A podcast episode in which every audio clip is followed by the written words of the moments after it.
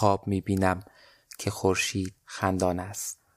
خواب می‌بینم که آب به هامون بازگشته، آتش به تفتان. خواب می‌بینم رویش دستانمان را.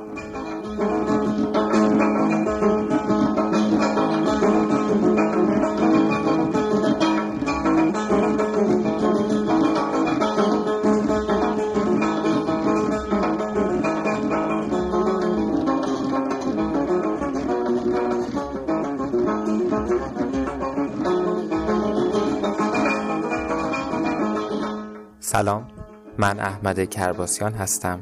این قسمت 4 رادیو مدرسه است که در روزهای آغازین سال 1400 ضبط میشه. خوشحالم که در بهار سال جدید هم همراهتون هستم. امیدوارم که تعطیلات بهتون خوش گذشته باشه و نهایت استفاده رو ازش کرده باشید. اجازه بدید در همین ابتدا شعری رو بشنویم که پارسا ایسازاده برامون آماده کرده و حال و هوای بهار رو توی شعرش آورده. راستی را کس نمی‌داند که در فصل بهار از کجا گردد پدیدار این همه نقش و نگار. عقل‌ها حیران شود که از خاک تاریک نژند چون براید این همه گل‌های نغز کامکار. چون نپرسی کین تماثیل از کجا آمد پدید، چون نجویی کین تصاویر از کجا شد آشکار. بر از شوق که میخندد بدین سان قاقا، ابر از هجر که میگرید بدین سان زارزار. کیست آن صورتگر ماهر که بی تقلید غیر این همه صورت برد بر صفحه هستی به کار. خیلی ممنونم پارسای عزیز از خوانش خوبت و شعر خوبی که انتخاب کردی.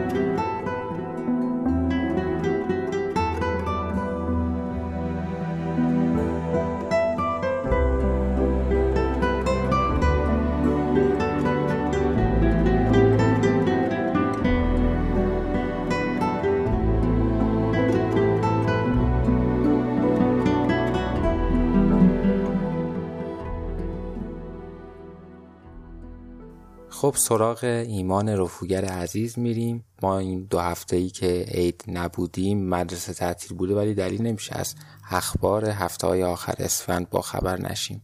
ایمان عزیز میخوام که برای ما بگی که توی 2 هفته آخر اسفند چه اتفاقاتی افتاد و ما رو از حال و هوای مدرسه در اون روزها با خبر کنه.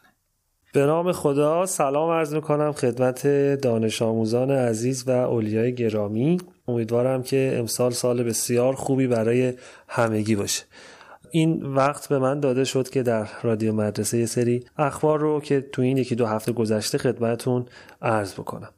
خبرهایی که تو این 1-2 هفته داشتیم بیشتر بحث ثبت نام ورودیای جدید بود که خب رفت و آمد مدرسه خیلی زیاد بود. دانش آموزان جدیدی رو دیدیم، اولیای این دانش آموزان صحبت کردیم. خلاصه مدرسه شلوغ بود. در کنار ورود دانش آموزان جدید، بحث دانش آموزان قدیمی خودمون رو هم داشتیم که بچه‌ها برای کلاس‌های تئاتر، کلاس‌های ورزشیشون، بحث کلاس‌های پژوهششون مدرسه می اومدن. علاوه بر حالا ورود دانش آموزان جدید، بحث کلاس‌های دانش آموزان خودمون رو هم داشتیم که خب برای کلاس‌های ورزششون، برای کلاس‌های تئاتر و درس پژوهش به مدرسه میان. خلاصه این چند وقت سرمون شلوغ بود و رفت آمد مدرسه خیلی زیاد بود. اما یه چیزی که واسه خود من خیلی جالب بود، از اواسط اسفند ماه من خودم شدیداً حال و هوای عید داشتم و این سعی کردم این حال و هوا رو بچه‌ها به اشتراک بذارم تو صبحگاه‌ها. آهنگای به قول معروف شاد و که مرتبط بود با عید برای بچه‌ها پلی می‌کردیم و خلاصه این حال و هوا رو بچه‌ها تقسیم می‌کردیم. امیدوارم که تو این سال جدید بتونیم زودتر در کنار همدیگه اهداف آموزشیمون رو پیش ببریم. شدیداً مشتاق دیدار هستم. امیدوارم که زودتر ببینمتون. فعلا خداحافظ. متشکرم ایمان عزیز و خیلی خوشحالم که همیشه برای بچه‌ها حال و هوای خوب رو برمغان میاری. در این بخش میریم سراغ احسان امیری عزیز. قرار برای ما بخشی که توسط دپارتمان ورزش مدرسه آماده شده رو ارائه بده. با درود و احترام، احسان امیری هستم، مسئول دپارتمان ورزش دبیرستان خاتم. امروز میخوام پاسخ یه سوال خیلی مهمیه که ذهن اکثر آدما رو درگیر کرده رو براتون تشریح بکنم که چرا سلول ها پیر میشن. برای اولین بار حدوداً 58 سال پیش استاد دانشگاهی تو کالیفرنیا به اسم دکتر هایفلیک این حقیقت علمی رو کشف کرد که سلول‌های انسان فقط 50 بار تکثیر و بازسازی میشن. یک کروموزوم در 4 سمت خودش چیزی شبیه نوک کبریت داره که به اون تلومر میگن. آنها سیستم‌های تقسیم سلولی رو نظارت می‌کنن و هر بار که تقسیم مجدد سلولی در واقع انجام میشه، یک تکه از تلومر میسوزه و کوتاه‌تر میشه. افراد بالای 100 سال بخش بسیار نازکی از تلومر در بدنشون باقی میمونه. بعد از هر تقسیم سلولی که این تلومرها نازکتر و کوتاه‌تر میشن، سلول‌ها هم خاموش میشن و دیگه نیروی برای تکثیر شدن ندارن. اما دانشمندا مدت‌ها ضمن آزمایش و بررسی موجودات دیگری نظیر کرم خاکی و حشرات، موش و اورانگوتان متوجه شدن که به شکل‌های مختلفی میتونن مسیر پیر شدن سلول‌ها رو دستکاری کنن. بشر و سیستم مولکولیش از این ماجرا دور نیست، ولی چون هنوز تأثیرات دستگاه ژنتیکی روی تلومر و سایر مکانیسم سلول بشر مشخص نیست، از عاقبت هر نوع دستکاری نگرانن. برای همین فقط میتونن چند تا پیشنهاد خاص داشته باشن. انواع مریضی ها و همه اعضای درونی بشر از همین تلومرها و نوک کبریت ها که دارن که کم کم در واقع کاهش می‌یابن. تأثیرات ساده طبیعی نظیر گذر زمان، سرما و گرما، تحریک‌های عصبی، غم و نگرانی در سلامتی بیشتر تلومرها نقش داره. بعضی انسان‌ها البته به طور ژنتیکی از عمر بیشتری برای بقای تلومرهایشون برخوردارن.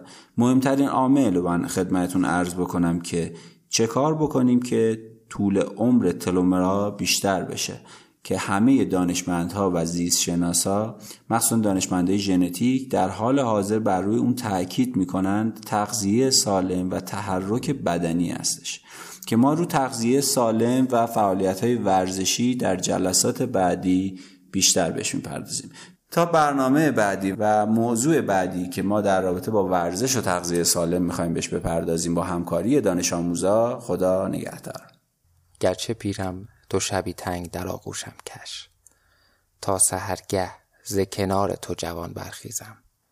به قول حافظ، آدم در کنار کسی که دوستش داره، اگر پیر هم باشه، به شکل یک انسان جوان برمیخیزه و این سلول هایی که گفتی انگار پیر نمیشن. امیدوارم همه ما در کنار کسانی باشیم، در کنار اتفاقاتی باشیم که ما رو خوشحال میکنه و نمیذاره روح ما پیر بشه. متشکرم احسان عزیز از مطالب مفید و جذابی که برای ما آماده کردی. ممنونم از توجه و همراهی شما. این قسمت از رادیو توسط دپارتمان علوم انسانی مدرسه خاتم تقدیم حضور شما شد. تا بخش دیگر، خدا یار و نگهدار.